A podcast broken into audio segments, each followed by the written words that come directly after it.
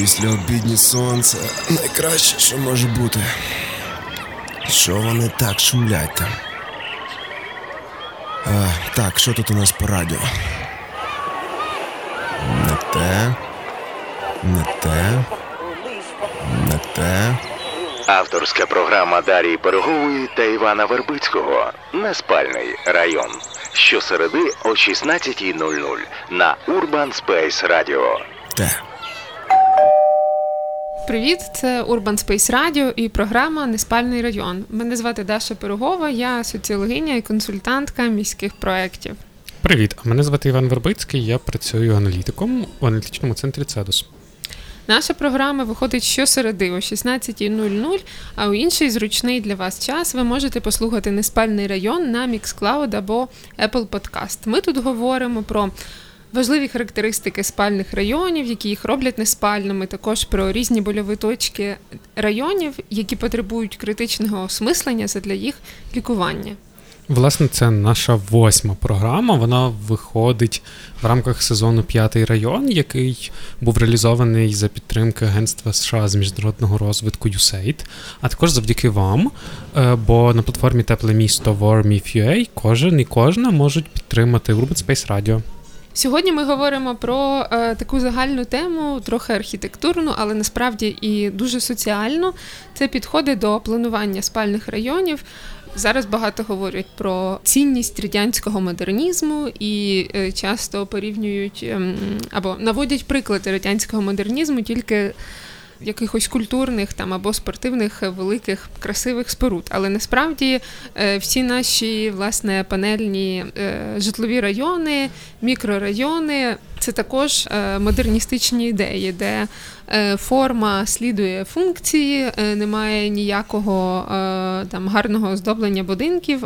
Житлове будівництво служить для того, щоб надати житло великій кількості людей в досить обмежений часовий період. Тому, власне, після війни почали з'являтися ці великі спальні райони і насправді продовжують з'являтися, але вже трохи в трансформованій формі. І найчастіше цей спосіб планування, такий модерністичний або мікрорайонна забудова, протиставляють е, закритій квартальній забудові, яка досі існує і е, служить е, житлом, а також виконує інші функції в центрах е, українських міст, там де забудова відбувалася там з 19 чи 18 століття.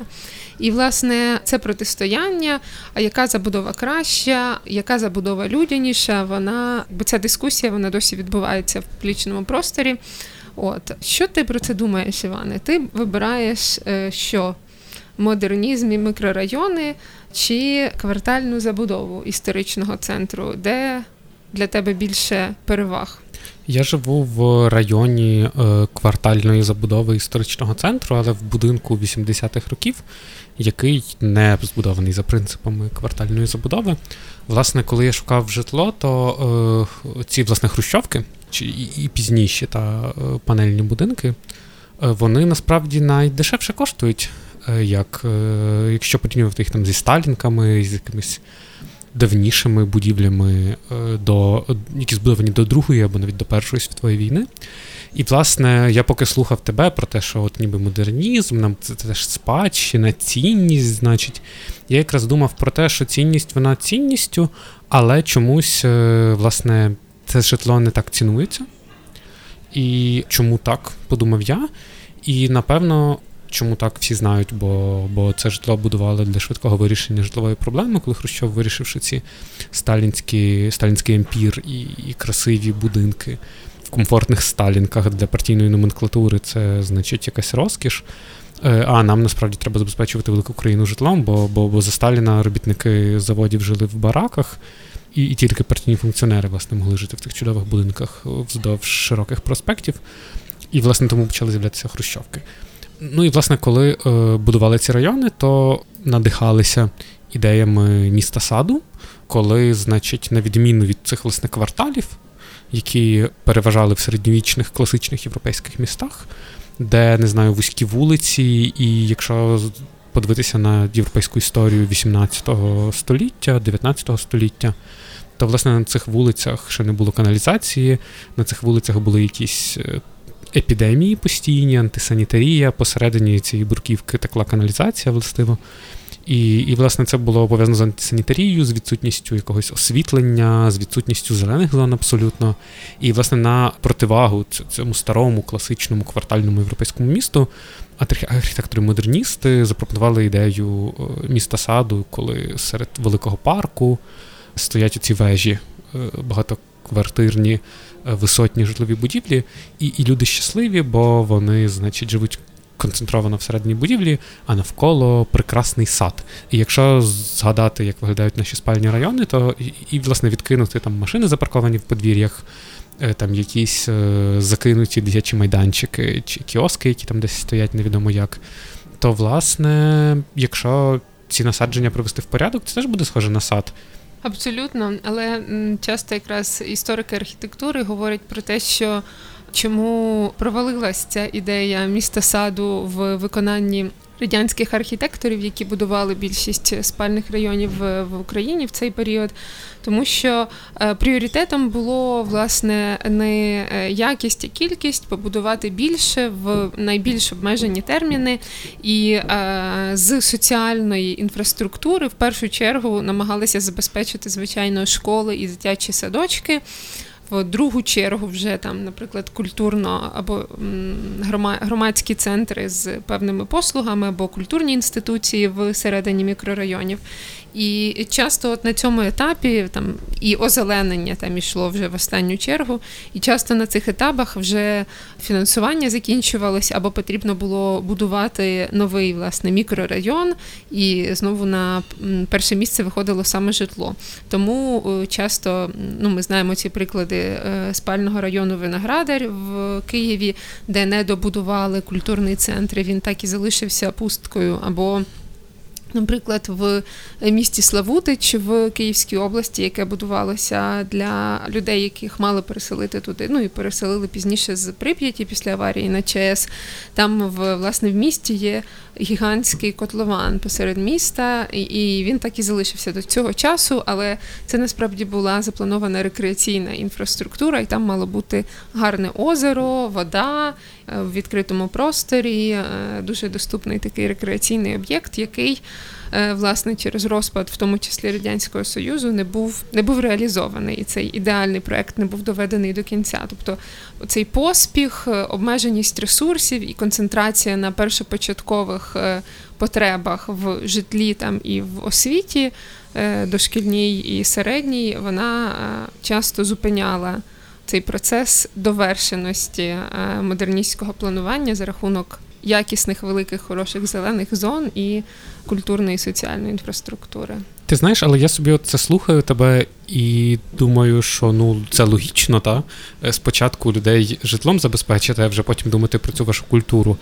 Ну, хоча культура теж потрібна, але коли ти вибираєш між культурою і і наявністю житла, то я мені важко уявити людину, яка вибере перше культуру, а потім житло. І власне інша штука, про яку я думав, це та правда, е, не хватало е, на там якусь культурну інфраструктуру чи щось таке. Тобто, чи її там е, за залишковим принципом не вже ну не хватало швидше, не не так грошей, як інколи якогось взагалі інтересу і уваги, та, щоб це добудувати.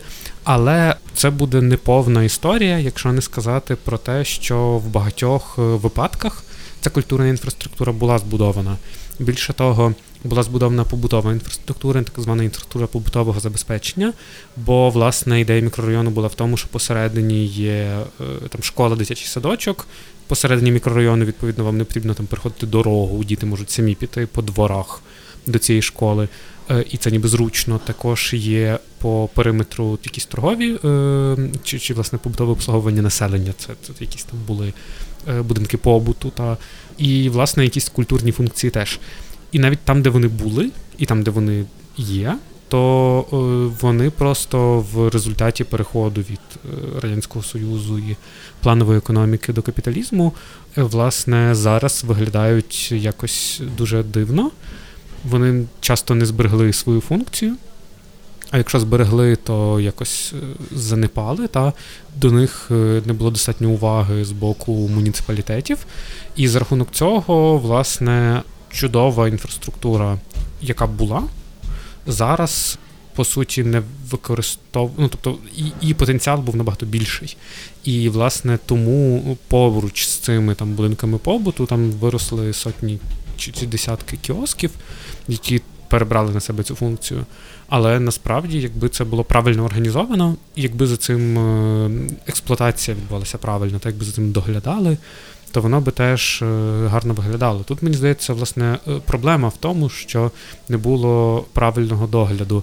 Бо коли якась не знаю, будинок пам'ятка архітектури, хоча й за ними в нас не дуже доглядають, але припустимо, мерія збудована в ті ж роки, коли і Хрущовка, то мерія виглядає досить пристойно. І простір біля мерії теж досить дуже чистий. Там, е, значить, і, сосни, оці зелені, чи ялинки, сині, сині ялинки, це ж символ Е, адміністративних будівель біля кожної мерії і міліції.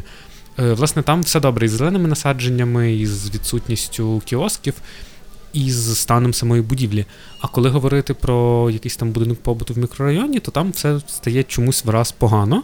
І це, мабуть, не питання власне того, коли воно було побудовано, чи ким воно було спроєктоване, а тим, що за ним не доглядали, так як мало доглядатися.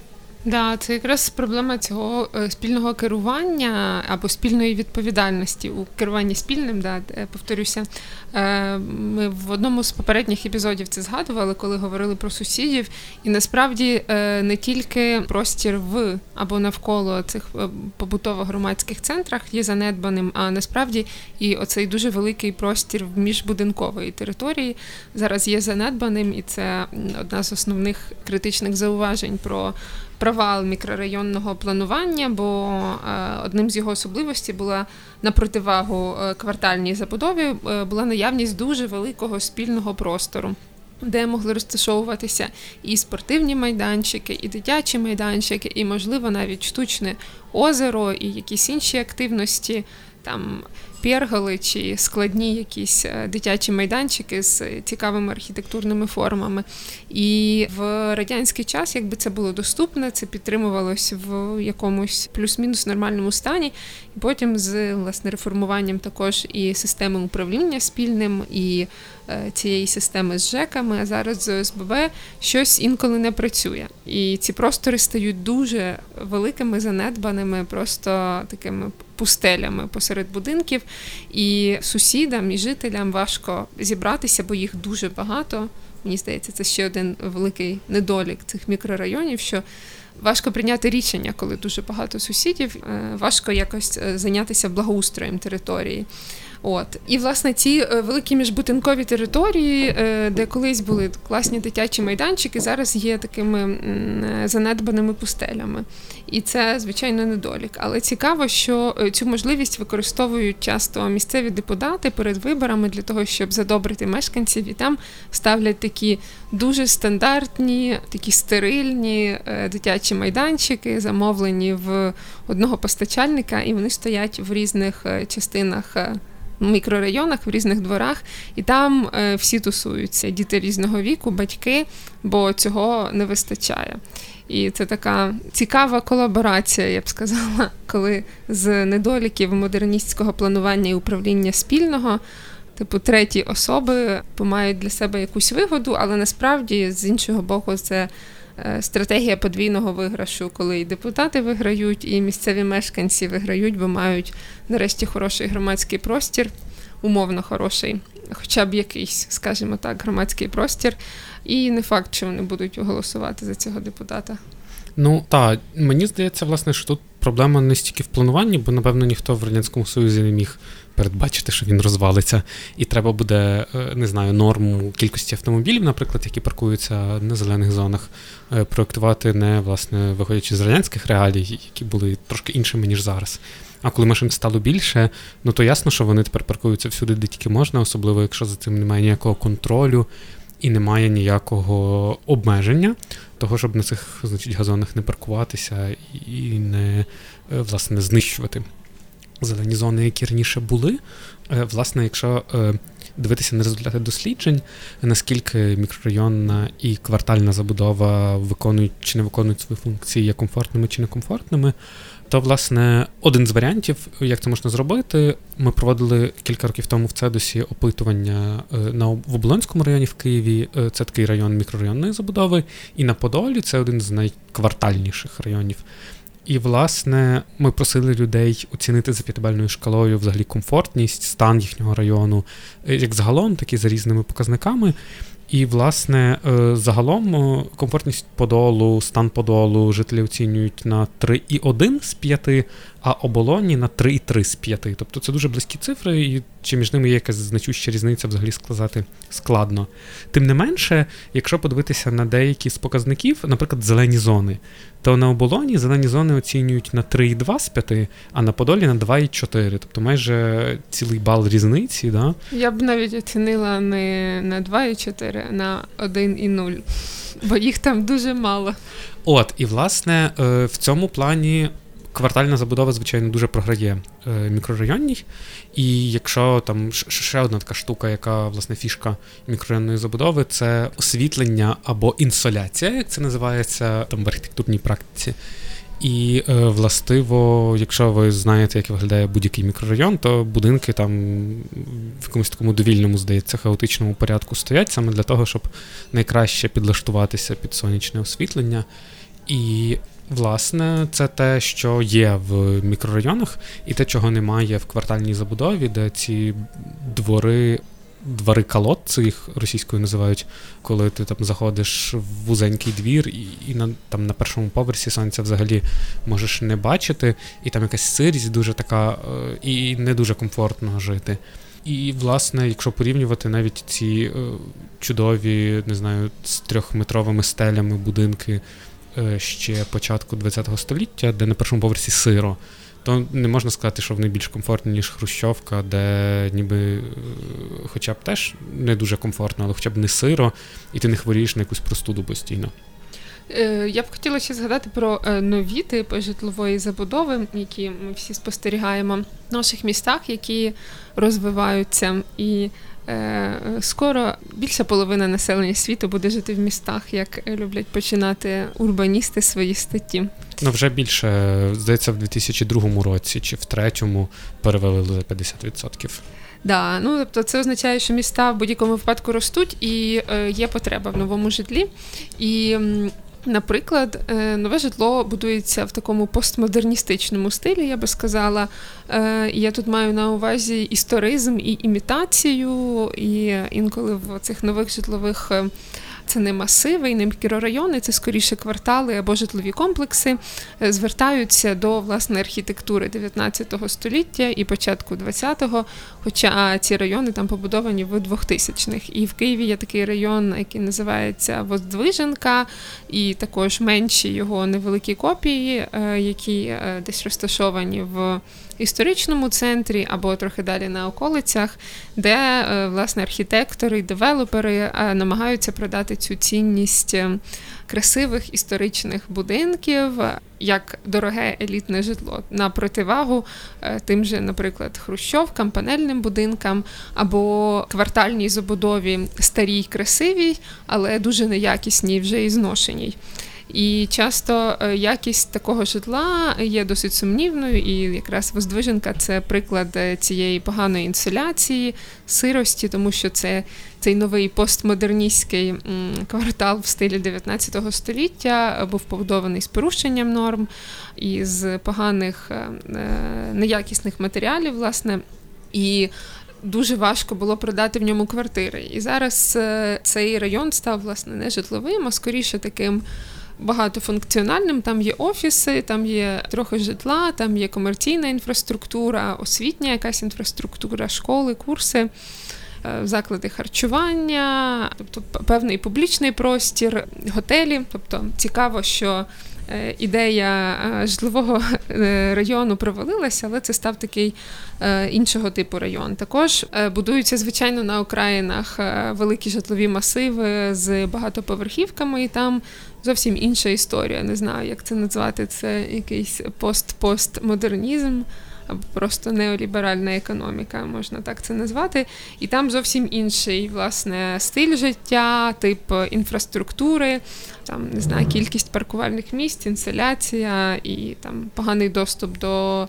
Е, громадських функцій, до транспортної інфраструктури. Він потім з'являється, коли е, район розростається, але на самому початку е, це виглядає такі, як свічки десь в пустелі.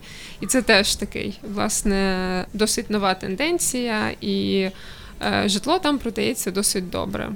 Ну, мені здається, що проблема в тому, що власне забудовники хочуть заробити якомога більше грошей, власне з одиниці площі, і вони цю радянську ідею мікрорайону, яка передбачала власне просторі двори, яка передбачала інсоляцію, яка передбачала соціальну інфраструктуру, звели просто до абсурду, коли вони ніби будують е, ті ж самі панельні будинки, дуже часто за тими самими проектами. Вони ніби їх теж розташовують в просторі довільно, а не по кварталах, але при цьому вони їх будують не в не в 5 поверхів, як за Хрущова, а в 25. При цьому дуже щільно. Не висаджують там жодних дерев, а навіть якщо висаджують ці дерева без власне сонячного світла, е, там не дуже добре виживають. Між будинками не зелені зони, а парковки суцільні. Є навіть відома картинка десь в інтернеті, коли дитячий майданчик е, винесений на дах парковки. І це, власне, перетворюється на якісь такі дуже некомфортні, непривітні умови, хоча і сама ідея мікрорайонної забудови була дуже чудова. З іншого боку, я можу сказати, що власне критики мікрорайонів вони теж е, частково мають рацію, бо про що вони говорять? Вони також говорять про зв'язність. Власне, в мікрорайонах дуже рідка мережа вулиць, і за рахунок цього вони там широчезними магістралями стають. А е, власне в квартальній забудові більше е, більше квартальній забудові історично притаманні вузькі вулиці, але мені здається, що з цим теж можна щось зробити. Не обов'язково це залежить від типу забудови, та можна це якось збалансувати. З іншого боку, також говорять про безпеку, власне, відчуття, тобто це ще якесь таке. Суб'єктивне відчуття безпеки, е, бо коли ти йдеш по цьому мікрорайону, особливо вночі, перші поверхи це квартири, а не якісь там магазинчики, де відкрито і світиться. Е, власне, ти йдеш по цьому е, погано освітленому, бо бо лампочки теж ніхто не вкручує простору, е, який схожий на такий там парк, дерева, дитячі майданчики, на яких вже ніхто не грається, смітники десь. І і це досить небезпечно, там ти не відчуваєш себе безпечно. І, власне, на противагу цьому, ніби кажуть, що в квартальній забудові, де є активні перші поверхи, там магазинчик, крамниця, вони до, відкриті там до до допізна, і відповідно ти бачиш людей всередині, ти відчуваєш себе безпечно, ти відчуваєш якісь очі на вулиці. І ніби ніхто вже на тебе не нападе ззаду, да, бо бо з кафешки на тебе визирає хтось і він буде свідком. Е, власне, це мені здається досить е, резонне зауваження, та але тут е, його теж можна якось, мабуть, скомбінувати, щоб з одного боку це були не бетонні джунглі.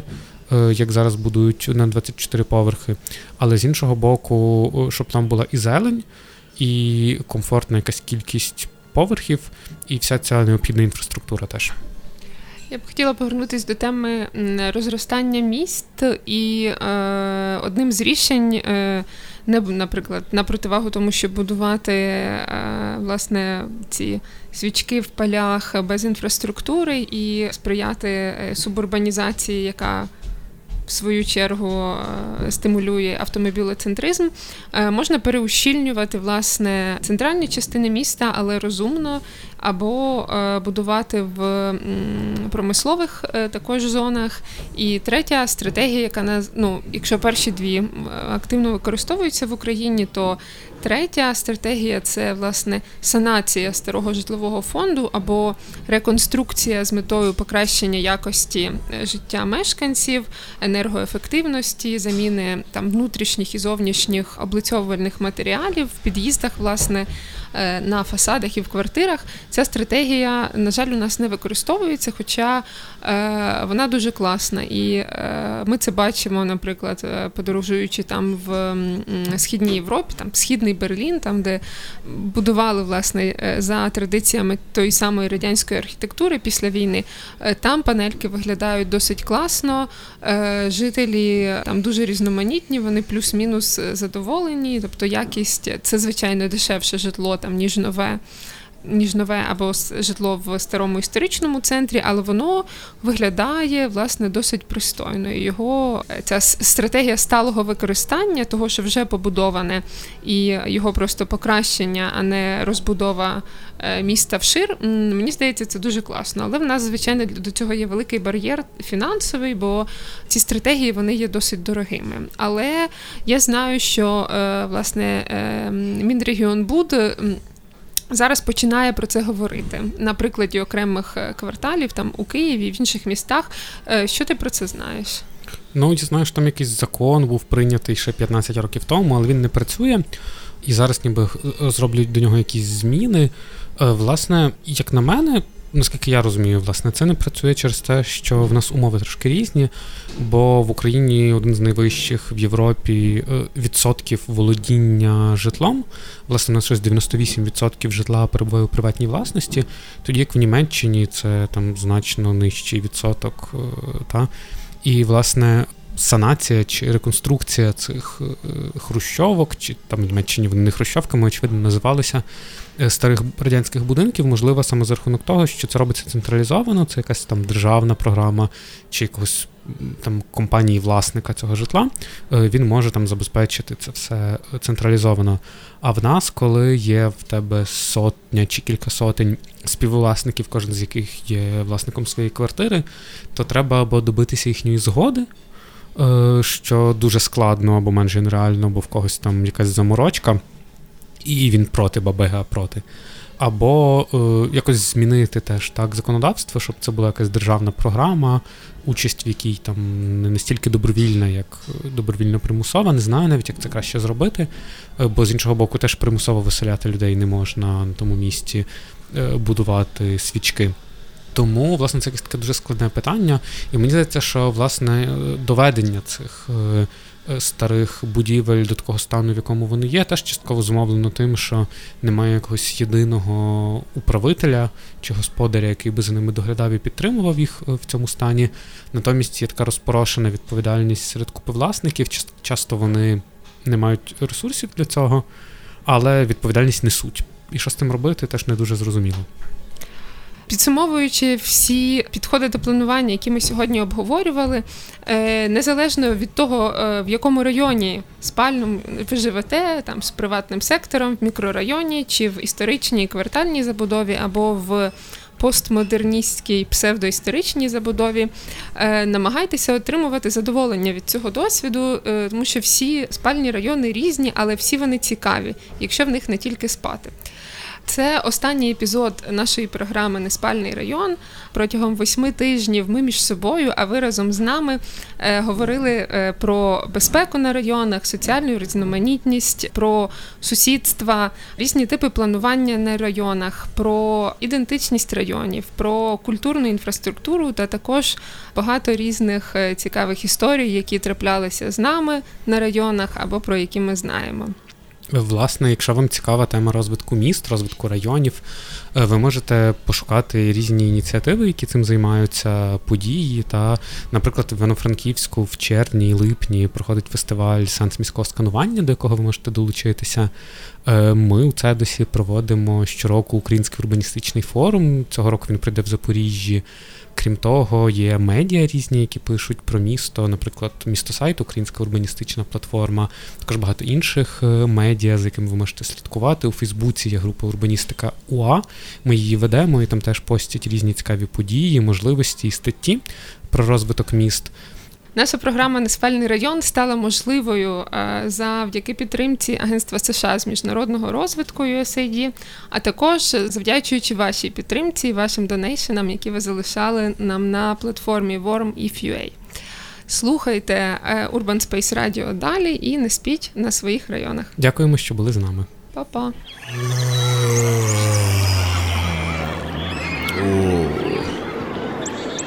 Після обідні сонце найкраще, що може бути. Що вони так шумлять там? А, Так, що тут у нас по радіо? Не те, не те, не те. Авторська програма Дарії Пирогової та Івана Вербицького Неспальний район. Щосереди о 16.00 на Urban Space Radio. Те.